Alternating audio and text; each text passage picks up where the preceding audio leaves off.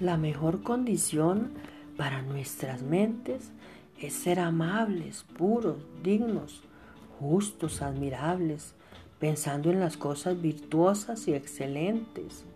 Esto es lo que significa tener la mente de Dios, de nuestro Creador, de nuestro amado universo. Me encanta, me gusta recordarle a la gente que es importante que pensemos en lo que estamos pensando.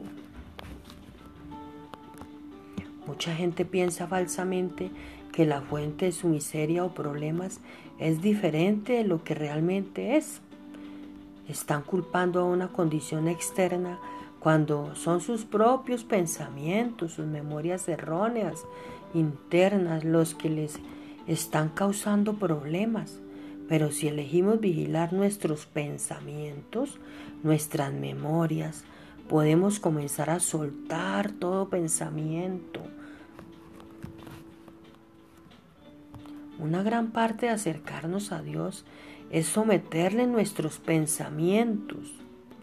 Cuando hacemos esto, Él se apresura a recordarnos si nuestras mentes están comenzando a llevarnos en una dirección negativa. Entonces la decisión es nuestra. ¿Seguiremos por ese camino o elegiremos pensar con la mente de Dios? Una forma de pensar conduce a la frustración, la negatividad y la desesperación. La otra conduce a la vida. Elige la vida hoy. Tus pensamientos y tus palabras, tus actitudes y tus acciones son el resultado de las decisiones que tomas todos los días.